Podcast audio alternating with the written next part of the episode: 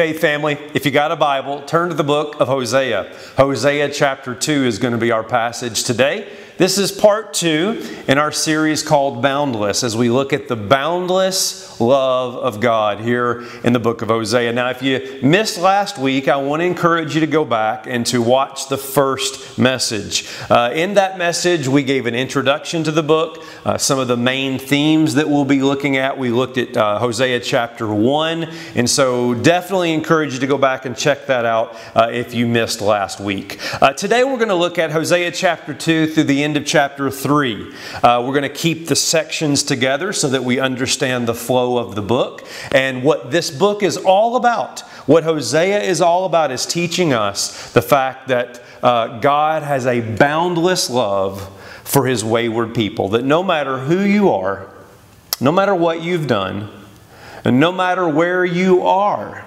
you're never outside the bounds of God's love. That's what the book of Hosea is all about. We're going to see that again today as we look at this passage. For our scripture reading, we're just going to look at the first five verses of Hosea chapter 2. So let's look here. Hosea chapter 2 and verse 1 says, Say to your brothers, You are my people, and to your sisters, You have received mercy.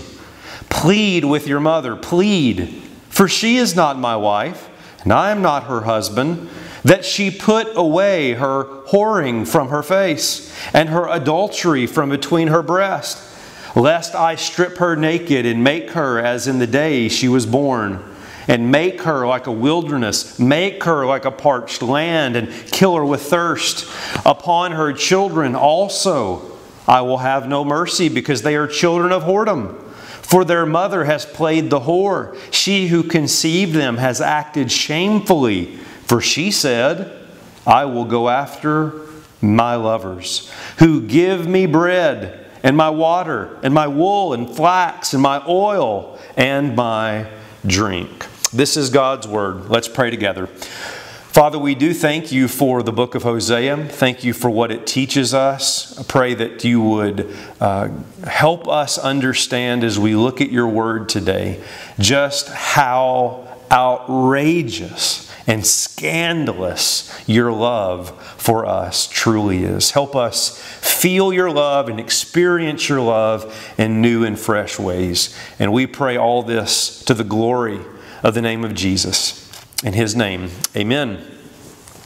I'd like to start today by discussing the differences between football and baseball. Have you ever stopped to consider the differences between these two sports? For instance, baseball is played on a diamond in a park, the baseball park. Football is played on a gridiron in a stadium like Soldier Field. Baseball begins in the spring, the season of new life. Football begins in the fall when everything is dying. In football, you wear a helmet. In baseball, you wear a cap. In football, you receive a penalty. In baseball, you make an error. Oops, my bad. In football, there's hitting and clipping and late hits and unnecessary roughness. In baseball, there's a sacrifice. Football is played in any kind of weather rain, snow, sleet, fog. In baseball, if it rains, we don't go out and play. Baseball has the seventh inning stretch. Football has a two minute warning. If baseball game goes long, you have what's called extra innings. But if a football game goes long, you have what's called sudden death. In baseball, up in the stands, there's a picnic feeling. In football, up in the stands, you can be sure that at least 27 times you're capable of taking the life of a fellow human being. And finally, the objectives of these two sports are completely different. In football, the object is for the quarterback, the field general, to be on target with his aerial assault, riddling the defense by hitting his receivers with deadly accuracy in spite of the blitz, even if he has to use the shotgun. With short, bullet passes and long bombs, he marches his troops into enemy territory, balancing this aerial assault with a sustained ground attack that punches holes in the forward wall of the enemy's defensive line. In baseball, the object is to go home and be safe. Now, some of you may recognize what I just read to you. It didn't originate from me. It's a, a comedy bit by the late George Carlin. And it's absolutely brilliant. And the reason why it's brilliant is because it is a clinic in the power of metaphor. What's the point that Carlin is trying to make with that bit? His point is this baseball is a softer or safer sport than football. But of course, if he would have just said, baseball is softer than football, or baseball is safer than football, it would not have had hardly any impact at all we might have understood it intellectually, but we wouldn't have been able to feel it. We wouldn't be able to visualize it. And the truth is, faith family, that kind of power of metaphor is something that we see around us all the time. We experience it in so many different ways. I mean, think about it. That's why we have music, it's why we write poetry, it's why we read stories or go to the movies or enjoy art. For example, I could talk about my inner struggles or battles with anxiety, or I could paint this. I could talk about love, or I could read this. What light through yonder window breaks it is the east, and Juliet is the sun. Or I could say, I am addicted to you. Or I could play this.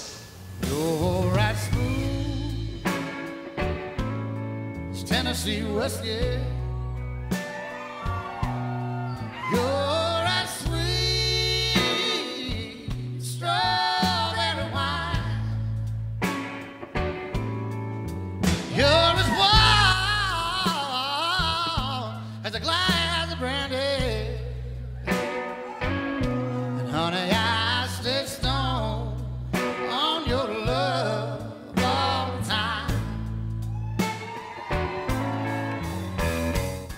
Now, that, faith family, is something that you can feel, and that's the power of metaphor. You know this. Metaphor has a way of helping us feel what would otherwise only be information. Here's, here's why I'm saying that. This is exactly what the book of Hosea is intending to do when it comes to the love of God. And you see, for those of you watching this today, I could say to you, God loves you. And you might agree with that. You might amen that. You might intellectually know that. You might even be able to quote John 3:16. But do you feel it? Like if I were to say to you instead, God's love for you is like a man named Hosea who was married to a woman named Gomer. And Gomer was not only unfaithful, she became a prostitute with many lovers. And not only was she a prostitute with many lovers, she had multiple children with those many lovers. And in light of all of her unfaithfulness, in light of everything she did to her faithful husband, her husband responded to her like this Hosea chapter 1 verse 10. Yet the number of the children of Israel shall be like the sand of the sea, which cannot be measured or numbered. And in the place where it is said to them, You're not my people, it shall be said to them, Children of the living God. And the children of Judah and the children of Israel shall be gathered together, and they shall appoint for themselves one head, and they shall go up from the land, for great shall be the day of Jezreel. Chapter 2, verse 1 Say to your brothers, You are my people, and to your sisters, You have received mercy. That faith family is outrageous. That's insane. Nobody responds that way. Nobody loves that way. And yet, that is how God has loved you in the person of Jesus Christ. That metaphor, that imagery of faithfulness and unfaithfulness, and all that the book of Hosea is, is stirring up in our minds helps us be amazed at the amazing love of God. It's the power of metaphor. And that's what Hosea is trying to capture us with. And that metaphor continues as you enter into chapter 2. Look at chapter 2 and verse 2.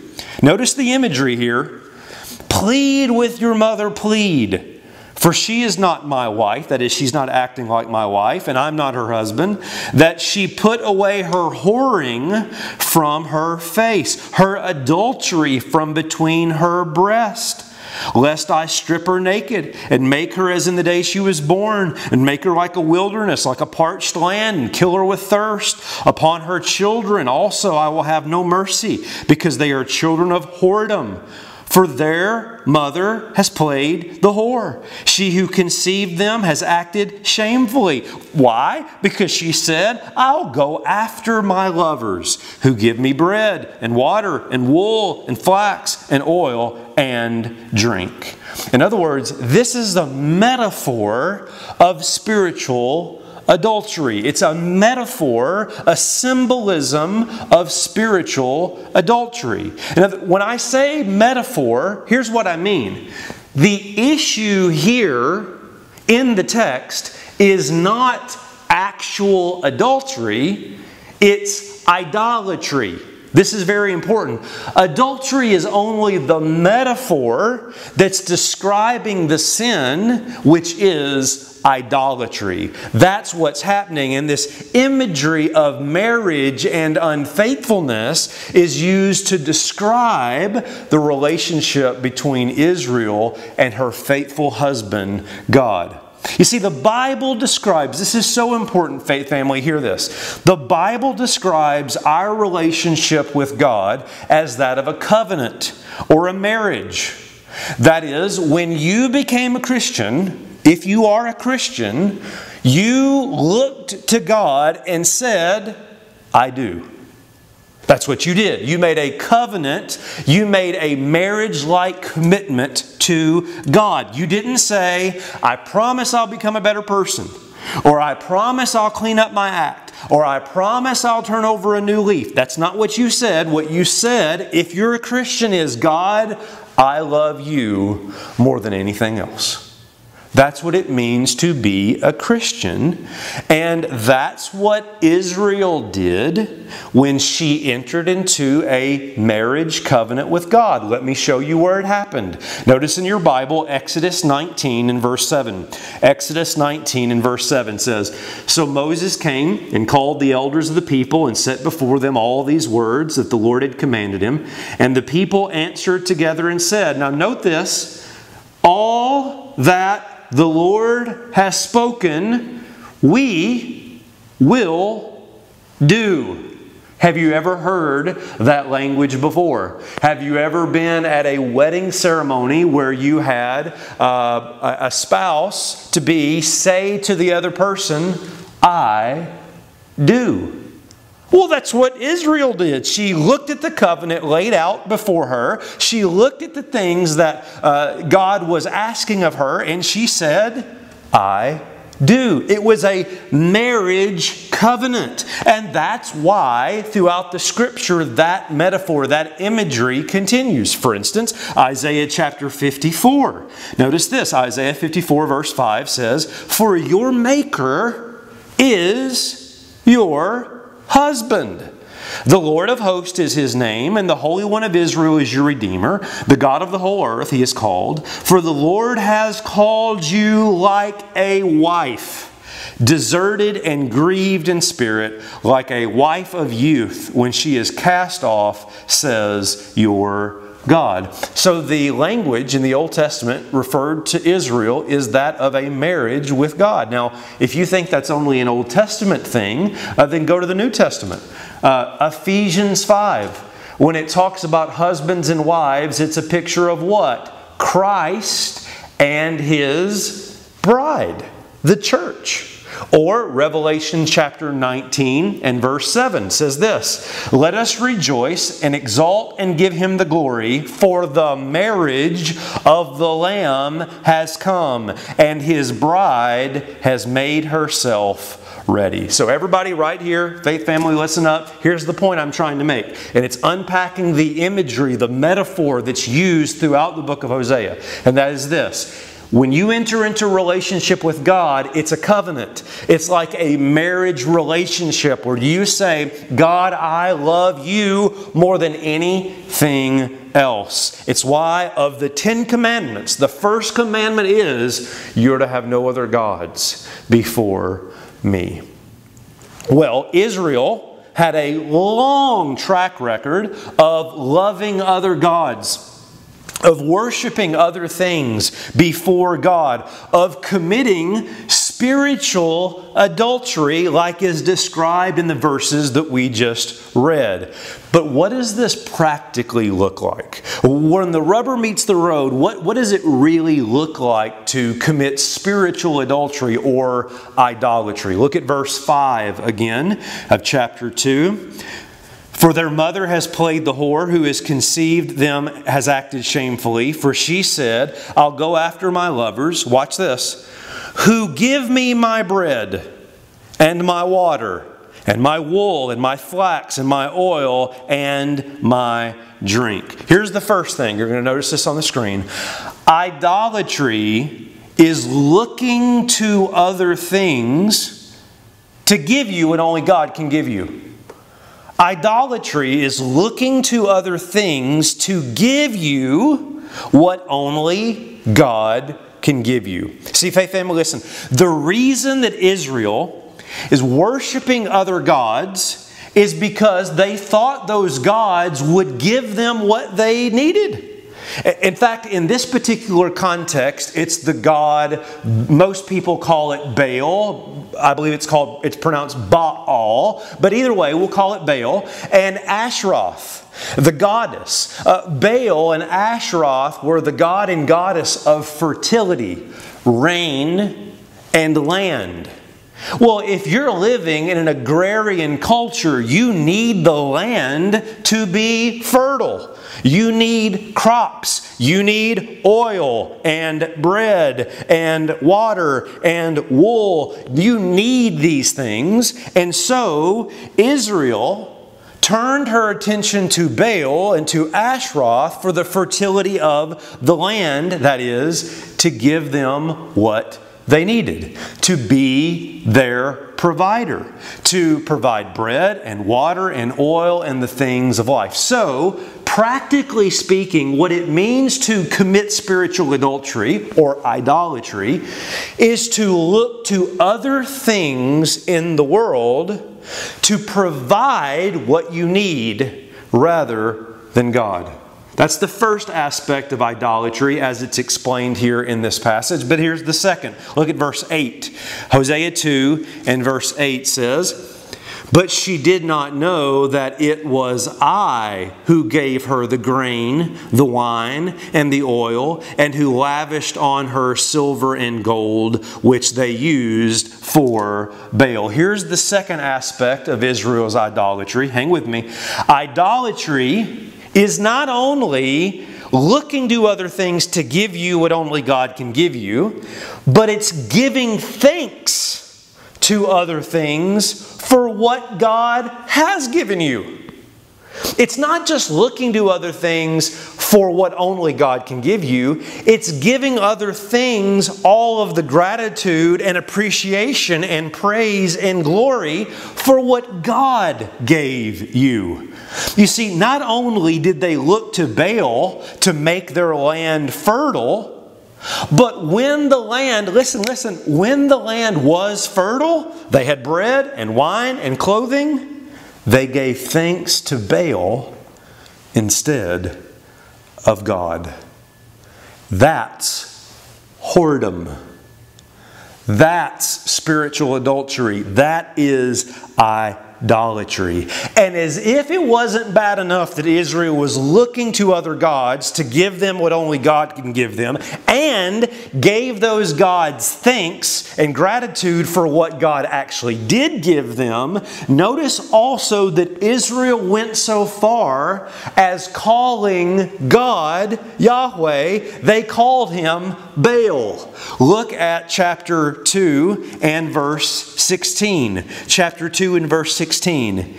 And in that day declares the Lord, you will call me my husband. Watch. And no longer will you call me my Baal. Let me put that in perspective. I told you, Book of Hosea, it's not PG.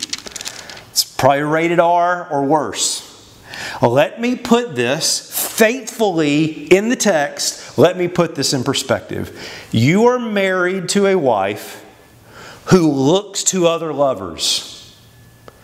And not only does she look to other lovers, but she gives her other lovers thanks for paying the mortgage you paid.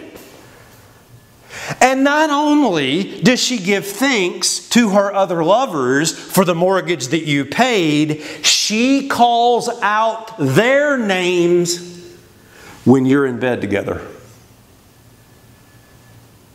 That is exactly, that, that is exactly how Israel's idolatry is described in Hosea chapter 2. Here's the summary. You'll notice it here on the screen. The summary is this Israel's idolatry is that Israel cheats on God, credits the false gods for all that she's received, and calls God the name of the other gods.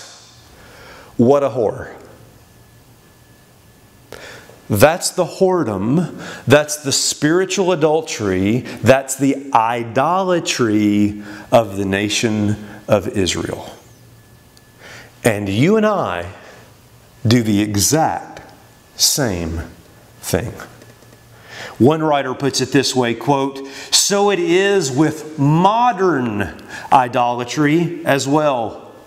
Oh, we don't want to be ruled by alcohol or drugs or sex or gambling or food or anything. No, we want, listen, we want these substantives, substances or activities to give us what we want a good feeling, a better self image, a sense of power, or whatever our heart is craving. Close quote. Come on, faith family, be honest. We are just like the nation of Israel. We frequently look to other things to provide for us what only God can. I'm giving you some examples. If only the stock market would provide for me. If only my spouse would perform for me. If only my religious activity would get the deity on my side. If only my team would win, then I would get the thing I'm after the most. Oh, we don't call him Baal. But nevertheless, we have an idol just like Israel did. In fact, I was thinking uh, of this as I was preparing. If you want to discover the idols of our day, uh, just look at all the TV stations on uh, television sports channels, food channels, sex channels, finance channels, politics channels. We have 24 hour channels dedicated to our lovers. We look to politics and money and food to give us the things we desire the most when we have said, I do to God. That, faith family, is exactly the spiritual adultery of the nation of Israel here in Hosea 2. And what do you think happens when the land is not fertile? Answer we blame God. Isn't it true that we, listen, we thank the false gods for success and we blame the real God for suffering? That'll preach right there. We celebrate the false gods when we're successful, and we blame the real God when we suffer. Or notice this on the screen. In prosperity, you forget God. In adversity, you blame God. And in both, you forsake God to worship other gods. That is the human condition of our hearts, every one of us. We are a wayward wife who has loved other things, looked to other things to provide for us, celebrated those things instead of God, and called those things our God. Now, part of identifying what your idol is, is to use this and say, What is the thing I'm thankful for the most? What is the thing that I can't do without? What's the thing that I fear losing? And that will get you down the path of discovering your other lover, of discovering the idol of your heart. So, the first section here is we see Israel's idolatry her idolatry, the metaphor of spiritual adultery. She cheats on God, credits her lovers with the gifts of God, and calls God the names of the false God. So here's the question How would you respond? Faith family, if you've zoned out, zone right back here. How would you respond? You discover that your husband is sleeping with a prostitute. He credits her, not you, for the reason the kids have turned out so well. And at night, when you sleep together, he keeps calling out all the other names names of his other women. How would you respond? How would you respond? Well, here's how God responds to his wife of whoredom. Here's how God responds to his unfaithful people. And it's easy to see. Look for the three therefores. Three therefores in the text that show us the three responses of God. Here's the first one. Look at verse 6, chapter 2, verse 6. So we've just seen the, the whoredom of Israel, the idolatry of Israel. Now here's the first response. Therefore, I will hedge up her way with thorns. I will build a wall against her so that she cannot find her paths. She shall pursue her lovers, but not overtake them, and she shall seek them, but shall not find them. And then they shall say, I will go and return to my first husband, for it was better for me than now. In other words, here's the first thing, here's the first thing that God does in response to his unfaithful wife is God removes. God removes. Here's what I mean. Israel, follow me, you with me? Israel is worshiping Baal because Israel wants fertile land. I want crops and wool and bread and oil and something to drink. So she's worshiping Baal because she wants a fertile land. So, what's the first thing God does? Listen, this is so important. He cuts off the fertile land drought. There are no crops because Israel has forgotten that those things come from God. Well, let me translate that into our day. Because his wife is addicted to pills, he flushes her drugs down the toilet. Because his wife is addicted to driving away, he slashes her tires. Because his wife is in love with the economy, he shuts down the economy. Why? Notice this on the screen. This will preach. Because as long as she keeps experiencing fertile land, she'll keep loving the other man. As long as she keeps experiencing fertile land, she'll keep loving the other man. So the first response of God, hang with me, is He removes. He removes the fertile land so that Israel is not experiencing the very thing she's looking to Baal for. And here's the next response, verse 9 of chapter 2. Verse 9 of chapter 2.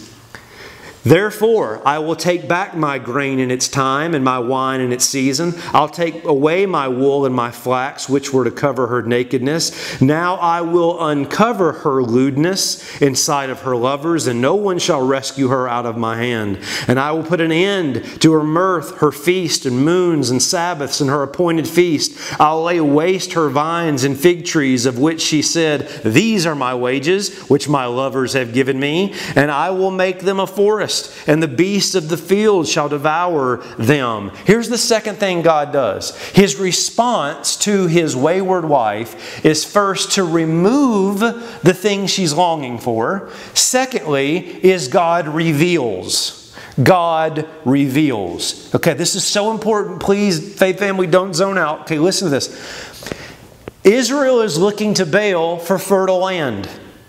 When God, response one, removes the fertile land, what that does is it reveals that Baal is a really bad provider. He's a really bad lover because he's not giving her the thing she wants. Come on, hang with me. The, the whole point of her idolatry is she's looking to other lovers to get what she wants, namely a fertile land. So when God removes the fertile land, action one, what it reveals, action two, is that these lovers make a whole bunch of promises they can't fulfill. She begins to see that the wine you're drinking, as Dave Matthews says, ends up drinking you. It, it, it's something that doesn't fulfill what it promises to fulfill. And now she realizes that Baal couldn't give her what she wanted Baal to give her. Think of it this way, faith family. If you look to the economy to provide and the economy tanks, you realize pretty quickly that the economy is a bad lover. That's the second response that God does to his wayward wife. He, he's revealing to her and to us the unsatisfactory nature of false gods. Now, this, this, this, I, I really hope you're still with me because it's this third step, this third response that just blows my mind. He, first step, removes so that he can, second step, reveal, all of which is to lead to the third response that God gives. Notice the third, therefore, in verse 14. Therefore, behold, I will allure her and bring her into the wilderness and speak tenderly to her. Do you know what? The revealing and the removing was all intended to do was to get this whoring wife, to get this unfaithful wife to the point where God could romance her where he could wine and dine her. God seduces her, speaks tenderly to her. He takes her out for a candlelight dinner. He doesn't even make her sleep on the couch. Faith family see the power of this metaphor. Israel not only runs after other lovers, she has multiple lovers. She not only has multiple lovers, she looks to them as her main provider. And not only that, she thinks them instead of God. Oh no, in fact, she even calls the one true and living God the names of the false God. And how does the faithful husband respond to his unfaithful, ungrateful, whoring wife? he takes her out and celebrates their anniversary. Verse 15. And there I will give her her vineyards and make the valley of Achor a door of hope. And there she shall answer as in the days of her youth. Watch this, as at the time when she came out of the land of Egypt. The anniversary of when God married his people. Keep reading in verse 16. And in the day the, declares the Lord, you shall call me my husband and no longer call me my Baal. I will remove the names of Baals from her mouth, and they shall be remembered by name no more. And I will make for them a covenant on that day with the beasts of the fields and the birds of the heavens and the creeping things of the grounds. And I will abolish the bow and the sword and the war from the land. And I will make you lie down in safety. And I will betroth you to me forever. I will betroth you to me in righteousness and in justice and in steadfast love and in mercy. I will betroth you to me in faithfulness. And you shall know the Lord. That, faith family, is the boundless love of God. It's outrageous. Nobody responds this way. You know, there's no way you respond this way. You have a people that don't just go to another lover, they go to multiple lovers and they give thanks to those multiple lovers and they call out their name instead of your name. And what is your response? To slowly woo them back to you so that you can pour out your boundless love on them. It's outrageous. It's totally outrageous. And until you see just how outrageous the love of God really is, you'll never feel how outrageous His love is for you. Isn't this a beautiful passage. First five verses describe, in a metaphor way, the spiritual adultery of Israel.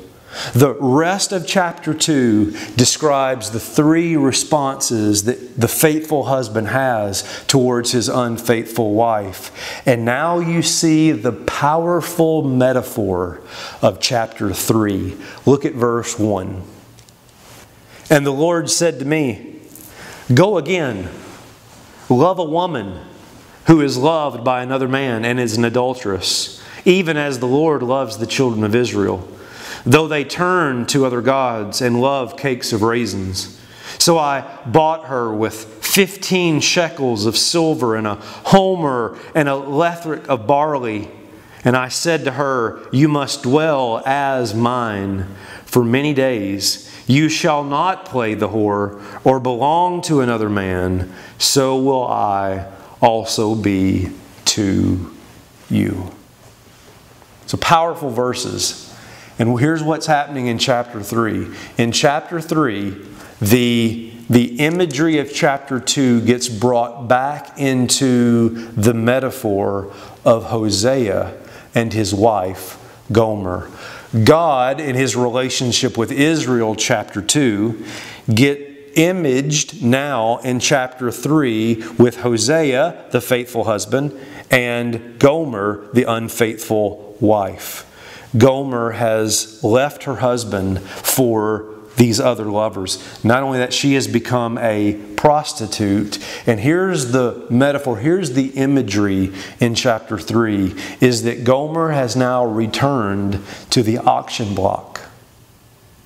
She's returned to the auction block, and you can imagine the crowd of men that have gathered around, each one ready to take their turn. And as the crowd gathered, the bidding started. One man yells, I'll bid four shekels of silver for that whore. Another man yells, I'll bid five. Another man screams, I'll bid six. And then all of a sudden, from the back of the crowd, shouts the voice of a loving husband 15 shekels and a homer and lethech of barley. Sold. And everybody in the crowd is stunned. Who would pay that for a prostitute? And Gomer starts the shameful walk back to Hosea. Clothes ripped, blood on her body. She's limping because of all of her activity. And she comes to Hosea and receives a loving embrace and a husband that takes her to now love her like she's never been loved before. That, faith family, is the love of God for his people. Let that picture sink in. Are you ready? Are you ready? Picture God paying for a prostitute.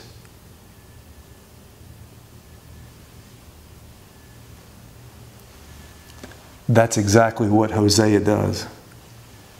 He buys Gomer, this prostitute of a wife, back into his possession so he can love her fully. That is the boundless love of God for you in the person of Jesus Christ. Do you feel that? I mean, do you really feel that? Because that's the truth. Listen, listen, that's the real truth behind the lyrics you sing in that old hymn when you sing that He sought me and He bought me with His redeeming love. You sing those lyrics so flippantly. Do you know what's behind the He sought you and He bought you with His redeeming love? It's God through the cross purchasing a prostitute. That's what's behind those lyrics through this imagery of Hosea. The price of your prostitution was crucifixion. The price of our idolatry and sin was the purchasing of God's people through the death of his son. Are you starting to feel the love of God for you in the person of Jesus Christ? That's the powerful metaphor of Hosea. Oh, it is literally true. Oh, it literally happened, but it is painting a picture for us that is preparing us for Jesus Christ. Because the truth is, we are Gomer. We have forsaken our marriage to God. We have turned to other lovers. And yet, when we were placed on the auction block of salvation, and one lover said, I'll pay four, and another lover said, I'll pay six, the voice of a husband shouted from the background, I'll pay it all with three nails and a cross. And through the crucifixion of Jesus Christ, God purchased us for His love. That faith family is the good news of the gospel of Jesus Christ. And that truth is more than a metaphor. Let's pray.